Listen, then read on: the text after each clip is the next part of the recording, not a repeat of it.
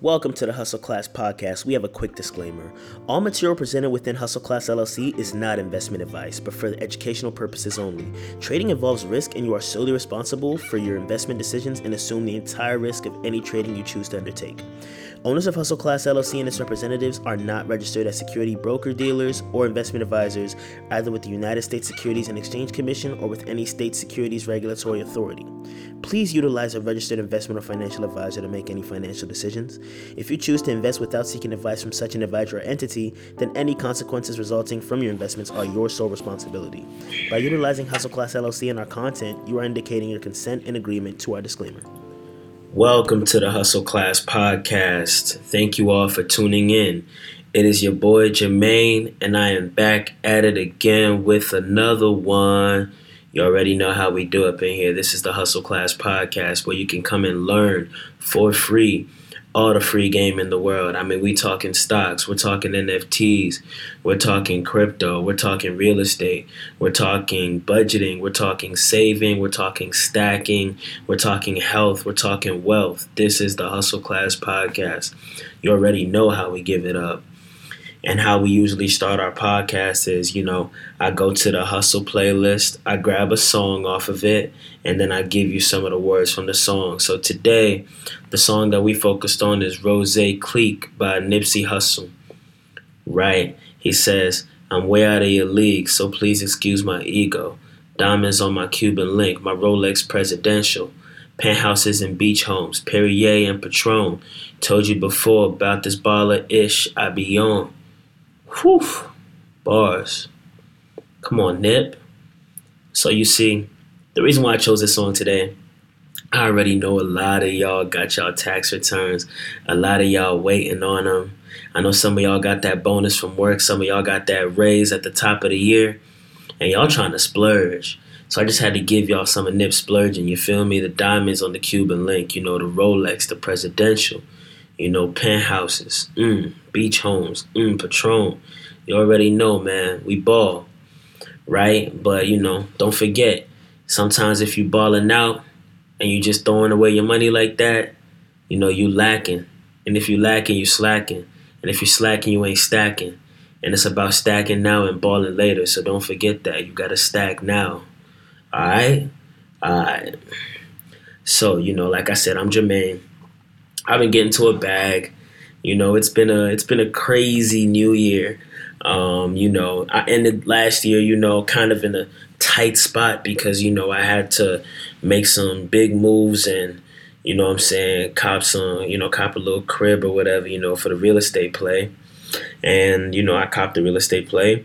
You know, like anything, sometimes when you first make an investment, you'll be down, but you want to buy an investment when you when it's red because you know then all you really have is upside, right? So you want to buy the dips. That's what they mean by buy the dip. I got the home at a discount. You know, I finessed, and here we are today, right? On our way to equity. Let's go. I hope everybody's motivated to do the same. Interest rates are rising. They're still not too bad. If you have the opportunity to stack and create a home or to not create a home. Well, some of y'all gonna create a home, but to buy a home, you know what I'm saying? I have an episode that, you know, two episodes that are titled So You Wanna Buy a Home, part one and part two. I suggest y'all tune in, y'all tap in, and y'all take that information and y'all execute on it. And I'm sure that the results of that are going to be magnificent to say the least. All right? Bet. So today, right, and this is how I know I'm a genius, right? Not to toot my own horn or anything. So I was sitting down and I was thinking to myself, hmm, Tesla already split their stock. They're gonna split it again. Everybody's been waiting on Amazon and Google to split their stock for ages, and they're now splitting their stock. But the state of the market isn't so good. And the interest rates are rising and you know things aren't looking too good from a economic standpoint. So why is all of this happening?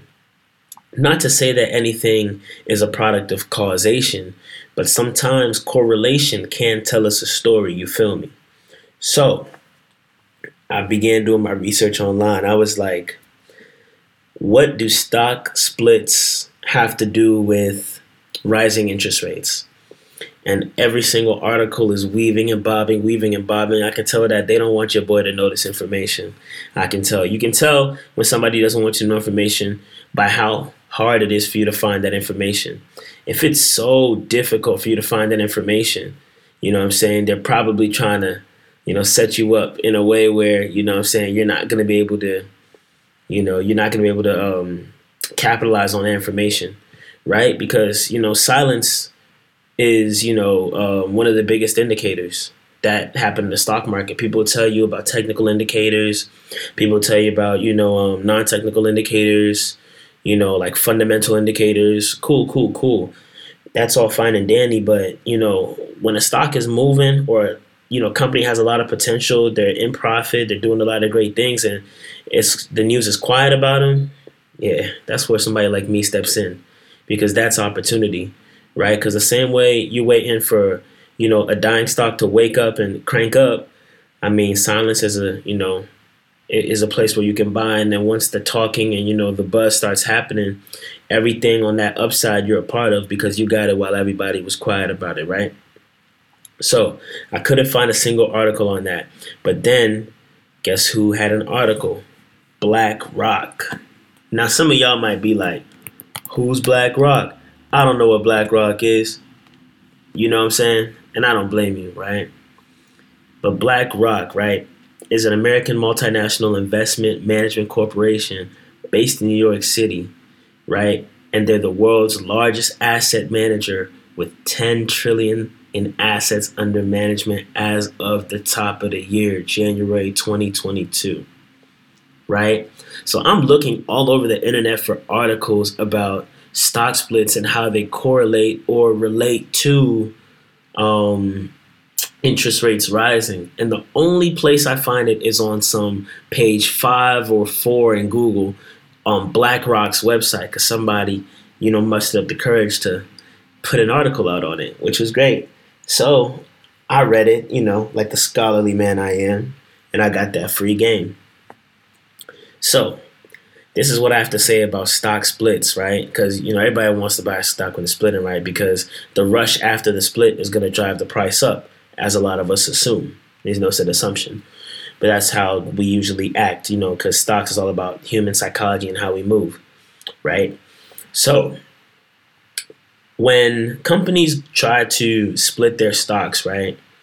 What happens is, in the case of say, you know, Tesla, Amazon, Google these companies have stock prices that to our eyes look so astronomical that we don't want to buy a share. Who wants to pay $3,000 for a share of Amazon when you can buy NIO for $30 or $20, right? Who wants to spend almost $1,000 on a share of Tesla when you can just spend that one whatever on Apple, right? So these companies like to perform stock splits to make the price of the stock more attractive for retail investors. Now, where sometimes people get this messed up is they think when a stock splits, the stock is cheaper. No, the stock isn't cheaper, it's just divvied up more. For example, just because I break a dollar down into four quarters, I mean, you can say, oh, now I have four, but you don't have four more dollars, you just have four quarters. So you have more, but as you add them together, it still equals the same whole. And that is why a stock split does not change the underlying value of any of the stocks, right? So take that in, right? Take that in. I know it's a lot to, you know, take in, but just play it back, listen to it, you'll understand it. Trust me. A stock splitting is the same as splitting your dollar bill at your bank for four quarters. Sure, now you have four, but you have four what? Quarters. Not four more dollars, four quarters, which still make the one whole. You just have more of a quantity right? So, but that makes it more attractive for retail investors nonetheless because some people are not attracted to value, they're attracted to quantity, right? This is psychology here, people. So, that's why they do that, right? And, you know, why people might want to make a stock split happen, right, in a time of tumultuous market activity like what we're experiencing now is potentially because, right, when things get bad and stocks drop, right? If you don't dilute your shares and break them up into more, your drops are going to be more devastating, right? Like, for example, it's a lot easier for me to lose a dollar than it is for me to lose all four quarters. That's the analogy because I have four of them. So I might lose one or two, but I might still have two or three left, right? In terms of quantity, right? But like I said, some people are attracted to quantity, so they don't really understand because, you know, uh, if a stock drops 10%, it's relative. Like maybe it didn't drop that much because the stock had split, but the value, right? If you're looking at it even from um from a market capitalization standpoint, it's still reduced the same. It just didn't look as bad because the stock had split and now it's more diluted. So the moves don't really it don't move up too much, it don't move down too much, right? And this is something that we call liquidity because when they split the stock, they basically increase the liquidity of the stock, meaning it's now divvied up more, so it's more easy to transact. You know what I'm saying? It's easier for me to split the four quarters four ways than it is for me to, you know, tear up my dollar, right? So when you do the stock split, it increases liquidity, makes it easier to transact because there's more to go around. And when there's more to go around, there's also lower volatility. And if there's lower volatility, that basically means that the stock price isn't easily manipulated at that point. So if we do fall on tough times or extremely good times, the stock price won't really be too affected by that. It kind of dilutes it, right? So now, as I kind of talked about, right?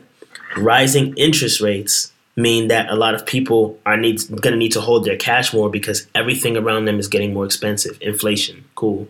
Now, because that's the case, people are looking to take their money out of certain stocks, right? If people are going to take their, their money out of the Teslas, the Googles, and the Amazons, because those have not they, they haven't diluted yet that's going to draw the stock price down tremendously so when they do the stock split and they perform that dilution their stock price won't drop that much after that if people do decide to sell because times are indeed rough. That is what I figured out and read is the correlation at times, right? Because, you know, this is just me doing my research. Nobody has an article on it because nobody want to put that out there, but, you know, I'm a boss, so I, I did it. But that is the correlation I see between the stock splits. Like what like why is everybody splitting their stocks at the same time? the stock splits and rising interest rates because for me it didn't make sense. We're not in a good time economically, so why do you want to split your stock to encourage more investors? You know, because they want to increase that liquidity. And you know another thing about liquidity that I just thought about? Oh, this is sweet.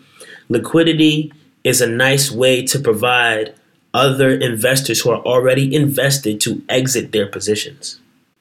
I just thought about that. It's like you know what I'm saying? Somebody said, you know, one thing you have to think about when you're buying a home is somebody, the whoever's selling it to you, they're using you as their exit. Right? You're you're entering, but they're using you as their exit. You've provided them with liquidity to exit their position in whatever home they bought. Same applies to stocks. So when the stock split occurs, sometimes people are looking at that as okay, now we're going to get an influx of new investors because they think the price is cheaper when we just divvy it up. And now, because we know we're under hard times and hard times are even closer to coming, we can exit our positions and keep all that cash while they tumble and deal with the downturn that's about to happen. Boom. Voila, magic. so that's you know something to think about.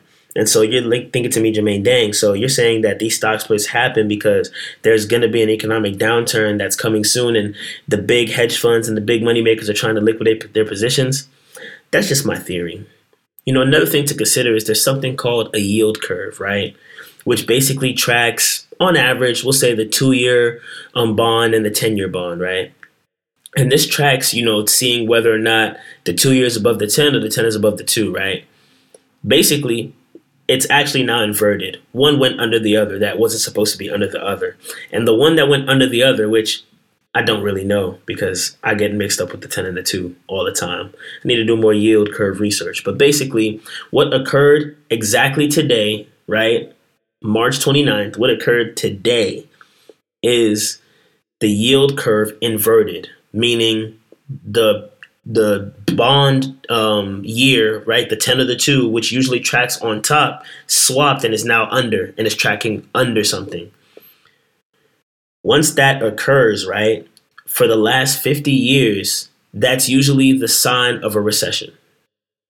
Over the last 50 years, it's proven true. Meaning, if 50 years is telling us what's about to happen, we're about to hit a recession, right? Keep in mind, this, the last time the yield curve did this action that I'm talking about was August 2019. What happened six months later? Economic shutdown, pandemic. Nobody knew the pandemic was going to come, but an economic shutdown was expected. So when the pandemic happened, everybody doing their, you know, BlackRock and Co. doing their analysis, oh, we dumping everything. And then they bought at the bottom. What is six months from now? September. What is September traditionally? One of the worst months in the stock market.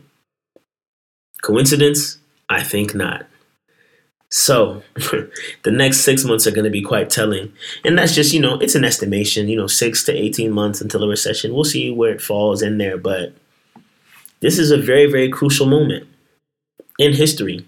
This is a moment where a lot of us who are in this game and who have been stacking our bread and who didn't just ball out on our on our tax refunds and our bonuses and we kept them we are going to be at such an advantage when this second downturn happens because after this, I mean, ain't no telling. I think 2024 is going to be a great year for all markets. That's just my opinion. Because of how 2020 ended up being for all markets, right? Crypto, stocks, real estate, you name it. At least towards the end of the year, right? Heading into 2021. So, in my head, six to 18 months could be a little scary because six to 18 months after the last yield curve inversion was the pandemic, which sent the market down several percentage points and proved to be an opportunity for a lot of people to get in really, really cheap. You know, I myself saw CrowdStrike go from like $80 to $50 and then go back up to almost $300, if not $300. And that's just a small example of everything that was happening around. We saw Tesla go crazy. We even saw GameStop go crazy. We've seen it. We saw it all happen in front of our eyes, right? And last time the yield curve was inverted, it took six months, right, from August to February slash March, and then everything went down. So now that the yield curve inversion happened March 29th, by September, October, we may have another downturn. Simply, we just might. Or it could prolong and it could last, you know, maybe it'll happen within the next 18 months, if not six. Cool. And so this is information that I stumbled upon while doing my research because I was like, ain't no way everybody's trying to split their stocks now. But now it makes sense because they're going to be using everybody for liquidity. And they're going to be using you to get out of their positions and run helter skelter, run different directions. And then when things tank, they're going to be back there to pick up the pieces and buy the dips because everybody else has paper hands. You buy low, it goes lower, you sell. And they buy it dirt cheap they used you for liquidity first of all. Then when it went lower, they bought in again because you. I mean, it just it's crazy. Imagine buying a home, um, you know, and selling it for cheaper to the person who, who just who just bought it from for more money. I bought let's say I bought a home for four hundred thousand and I sold it back to the person I bought it for for four hundred thousand for three fifty thousand, and then the price shoots back up to like four fifty k. That's kind of what happens in the stock market a lot because people don't wait for these low price targets to hit or the support levels on these stock prices to hit, and then they sell. And they're also not buying at good prices because everybody's gonna, nobody's really thinking about this yield curve inversion or six to 18 months out for a recession or what is the reason why all these stocks are splitting at the same time? What does that mean for, you know, big, huge hedge funds? And what does that mean for us? And why now? And how does that relate to rising interest rates? And inflation and you know i mean but my mind works a crazy way so with that being said i feel like i've given crazy game crazy game today. So you know i'll keep it short sweet and simple. And i would like to encourage everybody you know that these next months are going to be crazy. So kind of like i said how there's a predicted recession you know probably going into the year 2023 i also predicted that Bitcoin and all crypto would kind of see a slump in 2023 because I mean, it's been Bitcoin and all the other cryptos have had a lot of momentum since 2020. The next halving event for Bitcoin itself, which makes up most of the crypto market, is going to be in 2024. It can't be hot forever. It has to have a cooling off period. And usually Bitcoin cools off a lot, most most frequently by like 80%. It hasn't had an 80% drawdown yet. That's going to be in like the 20Ks, maybe like the sub 20Ks. So I'm just waiting. 2023 is, is the year of buying for me. I'll be buying a lot. Everything I can get my hands on, I'm buying. You feel me? Because 2024 is going to be the next halving of Bitcoin, which will see Bitcoin reach a new level of scarcity, which should impact the price heavily. By 2023, hopefully, Ethereum 2.0 will be out and Ethereum will be able to move and change from, you know, proof of whatever to proof of whatever. And then that will also affect it. And then Ethereum might even be able to work on their gas fees as well in the year 2023. So 2024 could be really, really, really dangerous. And I'm a dangerous man. So I will be stacking and stacking and stacking and waiting on my opportunity to get assets at the best points, right? If everything is converging on 2023 as being a bad year for markets, or at least the end of 2022 into 2023, 2024 is going to be it's going to be something to watch. And I'll be right there with y'all, stacking up this paper and getting to this bag. This has been the Hustle Class Podcast. I appreciate y'all tuning in, and I'll catch y'all next month. Bye.